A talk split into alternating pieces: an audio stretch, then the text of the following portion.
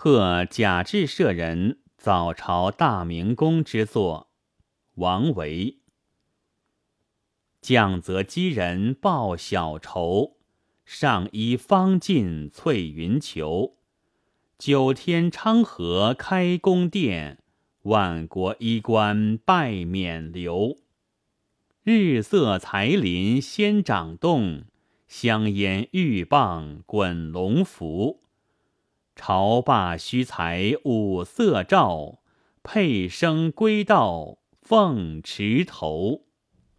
贾至写过一首《早朝大明宫》，全诗是：银烛朝天紫陌长，晋城春色晓苍苍。千条弱柳垂青锁，百转流莺满剑章。剑佩生随玉池步，衣冠深惹玉炉香。共沐恩波凤池里，朝朝染汉事君王。当时颇为人注目。杜甫、岑参、王维都曾作诗相贺。王维的这首贺作，利用细节描写和场景渲染，写出了大明宫早朝时庄严华贵的气氛，别具艺术特色。诗一开头，诗人就选择了报晓和尽翠云裘两个细节，显示了宫廷中庄严肃穆的特点，给早朝制造气氛。古代宫中，于天将亮时，有头戴红巾的卫士于朱雀门外高声喊叫，以警百官，称为鸡人。小筹即更筹，是夜间计时的竹签。这里以鸡人送小筹报晓，突出了宫中的肃静。上衣局是专门掌管皇帝衣服的，翠云裘是绣有彩饰的皮衣，进字前着一方字，表现宫中官员各遵职守，工作有条不紊。中间四句正面写早朝，诗人以概括叙述和具体描写，表现场面的宏伟庄严。和帝王的尊贵，层层叠叠的宫殿大门，如九重天门，以礼打开，深邃伟丽。万国的使节拜到丹池，朝见天子，威武庄严。以九天昌河与天子住处，大笔勾勒了早朝图的背景，气势非凡。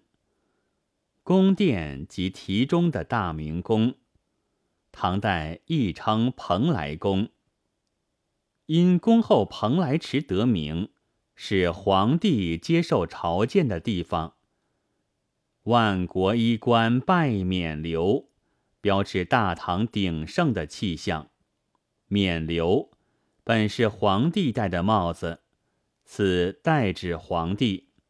在万国衣冠之后，着以拜字，利用数量上众与寡、位置上卑与尊的对比，突出了大唐皇帝的威仪，在一定程度上反映了真实的历史背景。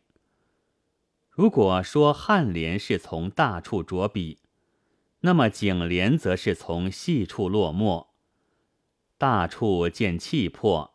细处显尊严，两者互相补充，相得益彰。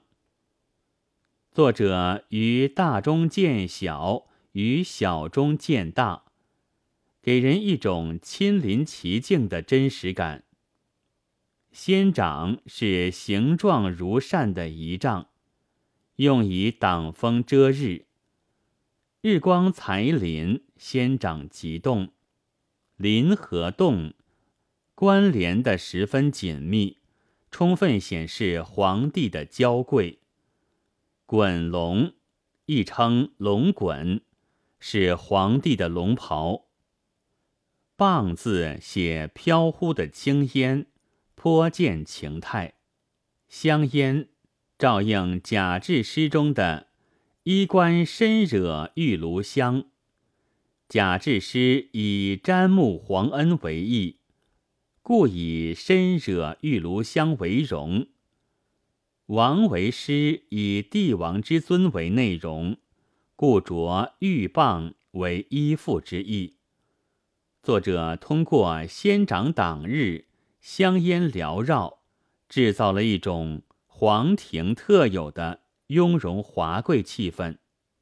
结尾两句又关照贾至的“共沐恩波凤池里，朝朝染汉事君王”。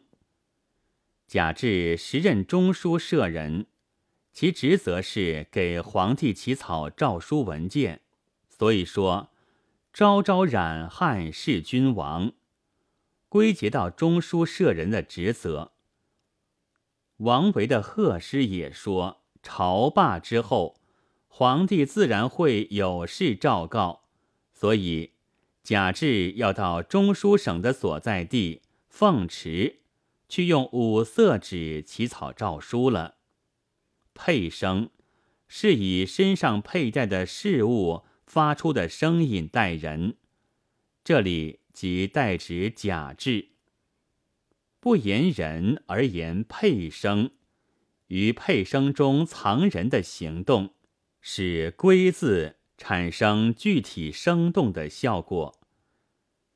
这首诗写了早朝前、早朝中、早朝后的三个阶段，写出了大明宫早朝的气氛和皇帝的威仪，同时。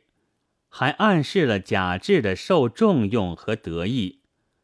这首贺诗不贺其韵，只贺其意，雍容伟丽，造语堂皇，格调十分协和。明代胡振亨《唐音鬼见》说：“盛唐人贺诗不贺韵，于此可窥一斑。”本文作者汤贵人朗读：白云出岫。